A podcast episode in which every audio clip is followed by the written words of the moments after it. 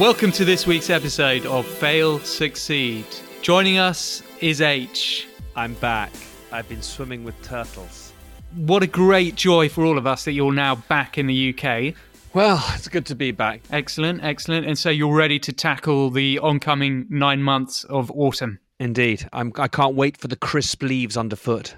We'll start, as always, with our fail. And this week, our fail is uh, this chap in America. Richard McEwen.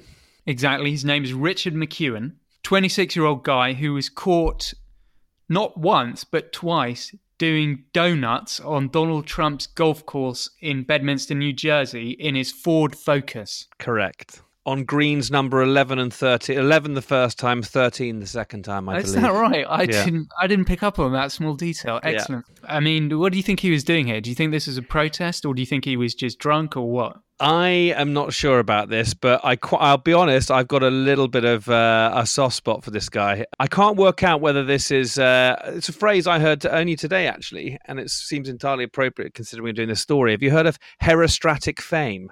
No, tell me about it. There was this guy called Herostratus, who's this uh, fourth century um, Greek arsonist, uh, fourth century BC.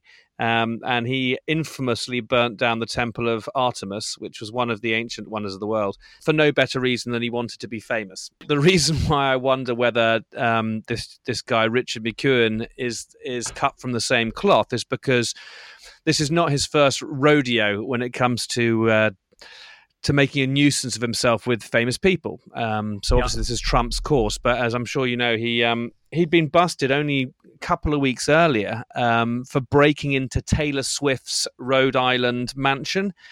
What to me, the reason I like the guy is because. Did you hear about the fact that he'd taken his shoes off? Yeah, in- this is brilliant. Go yeah, on. yeah. He'd taken his shoes off inside. Once he'd broken into Taylor Swift's mansion, he, t- he took his shoes off and he left them at the door. And um, when he was eventually caught by the police, they, they were they were baffled. And I asked him why had he taken his shoes off, and uh, he just said, you know, that he'd been taught that it was the polite thing to do when you go into someone else's home. yeah. First of all, I can't condone this kind of, you know, criminal behavior. Secondly, I thought exactly like you did that um, it might be some fame sort of uh, attention seeking behavior. And I was actually surprised he hadn't done it and posted it on Instagram. Right. Right. The other thing that it made me think, it just confirmed my feeling that golf is a dangerous game, right? because you might get hit by a joyrider doing donuts on the 11th and 13th greens. Exactly. So, for instance, we all know that if you play golf in Florida or Atlanta, you might get eaten by an alligator, right? You've seen that plenty of times. Alligator crawls out the water and starts walking around the greens. If you play in Atlanta, you might get struck by lightning. Two Rory McIlroy fans were uh, watching him play in Atlanta, and they got struck by lightning. I think they were fine actually, but you know, nonetheless. And as you say, in New Jersey, you might get hit by a donutting uh, Richard McEwen. So, as I say, stay away from golf courses. The only reason to play is now gone, which is plus fours, and no one wears those anymore. Even though, H, you kind of have a soft spot for this guy, I think we have to say that, you know, doing criminal damage to someone else's property that's probably a fail in anyone's book and and then the Taylor Swift thing that's just terrifying if someone breaks into your house so that's our fail this week now H will move on to our success and this is something you know that we it kind of fits in we bang on about this sort of thing quite a lot because both of us are really excited about space travel and you know the potential for life elsewhere and Yeah, it's right up our Strasse. it is indeed right up our Strasse. And for anyone who doesn't know, that's German for street.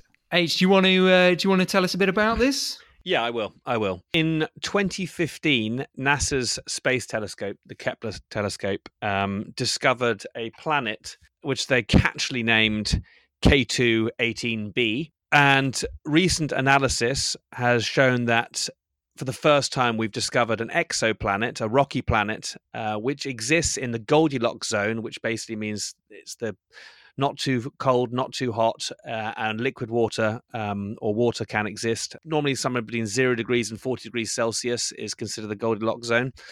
Um, and they, for the first time, we found a planet which has water vapor in its atmosphere. The way they discovered that was because they the planet transited across the surface of its sun, um, across the face of its sun, and in doing so, the light from the sun shines through the atmosphere and is diffused through the atmosphere, and through that diffusion, we can establish what the chemical composition of the atmosphere is, and it's showing quite a high level of water vapor. Although water vapor has been detected, it doesn't necessarily mean there's water on the surface, um, and we won't really have a better idea of that until the next generation of space telescopes come online, which like the James Webb Telescope, which is going to be launched in the next decade. Um, that should give us a better idea of the chemical composition of the atmosphere. Um, and especially what it will do is it'll be able to tell us whether there are any biological signatures in the atmosphere, such as methane. Um, there's obviously there's methane on on planetoids like on moons like Titan in our own solar system, but it's um, because it's so cold there, it's liquid methane. But if we were to find it on a planet in uh, the Goldilocks zone um, in a kind of vapor form, then that would suggest that potentially uh, there could be life on the planet because methane is produced through biological functions. Yeah, I mean it's it's it's uh it's it's going to be a strange planet. Um, it's twice the size of the Earth, and uh, it. What's interesting about it is it, it orbits the sun a sixth of the distance that we do ours.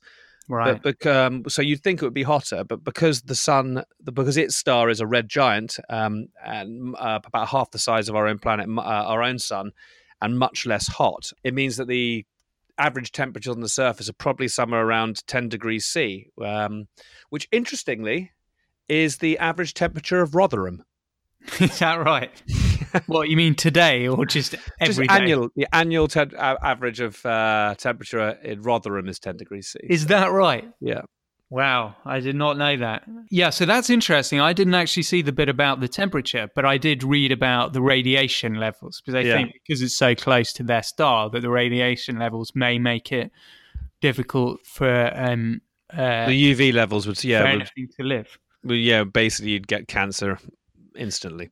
So let's imagine that it is habitable and you know there is kind of a life form there that resembles at least in some way humanity mm. and and they are uh, welcoming to us. But you know, imagining it was pretty easy to get there and all that business.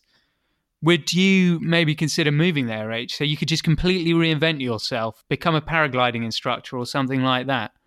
Leave behind your life and just go and start in pastures new. Would you do that? Uh, no, and I'll tell you why. Go on because the gravity there, because of the size of the planet, the gravity's eight times stronger. So that would mean the average human would weigh half a ton and okay. not actually be able to stand up. Um, really? And if you, yeah, because because the weight of your own body. In actual fact, if you tried standing up, your skeleton your skeleton would probably collapse on and break if you tried. So um, yeah, probably probably not the place I'd choose to reside forever. I don't think, unless I just want to spend the entire time lying on my back looking up at the beautiful red giant sun um, crossing the sky. But uh, yeah, it wouldn't, yeah, it wouldn't be with that kind of gravity. It wouldn't be a great place to be a paragliding instructor either. Would you just plummet to the earth immediately. You wouldn't get off the ground, I don't think. No, but said if there was a cliff and you just ran off it, yeah, yeah, yeah, just plummet immediately. Terminal velocity would be far quicker as well. So if you jumped off the cliff, you'd be like straight down rather than yeah, I'm sorry to trample on your idea, D, but uh, also the other the other issue is that it's 100. You said if we could get there without any much without much issue, it is 110 light years away. Um, which yeah, but is... I did make the point that you know, imagining you could get there quickly, yeah, and that was all... okay. Yeah. So the other thing about it, obviously, it's 110 light years away, which is 650 million million miles, which I believe is a trillion these days, isn't it? That's definitely too far for a probe. Um, by December 2024, Juno, which is NASA's new solar probe, will become the fastest spacecraft ever uh, when it reaches speeds of 430,000 miles per hour. Uh, when it's at its closest point to our sun. And even at this speed, that would mean it would take 172,560 years to get there. Wow. Yeah, that's that's a bit far, isn't it? Yeah. I mean, Neanderthals would have had to have been building uh, spacecrafts if they were to get there today. So yeah, too far. Maybe maybe too they far. did. Maybe there's mm. a Neanderthal on the way to K218b or whatever. Ah, ah, ah, ah, ah, ah, ah, That was a Neanderthal flying 433, 430,000 miles per hour through space, and suddenly in the distance seeing the rapidly approaching form of K2 18b. Imagine that though. You, you're a Neanderthal who's built this spacecraft quite, you know, out of out of rocks, yeah, yeah, and, um, and twine, rocks and, and- vines. yeah, and, and to the surprise of everyone, let's be honest, managed to fly 170. What was it? 172,000 years. Uh, yeah, 172,000 years at 430,000 miles per hour. Yeah, and then he suddenly arrives at this planet. He opens a door and he just falls onto his back immediately because of the pressure of gravity. and he can't get up. He's waiting there. He looks out and he goes, "Oh, my new home! I've waited so long for this." By the way, no idea how he lived for that long. yeah. But yeah, he's so excited. A tear is rolling down his cheek as he looks at his new home. The Door opens opens the door. and literally straight on the floor.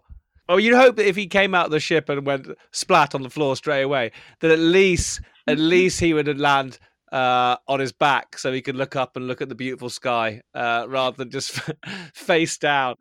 Well, excellent. So, so that was our success this week. Potentially, we found life, all the conditions for life on another planet. So it'll be interesting to see how that develops. H, thank you very much for joining us. You know, I know it probably cut into more holiday time, Yeah.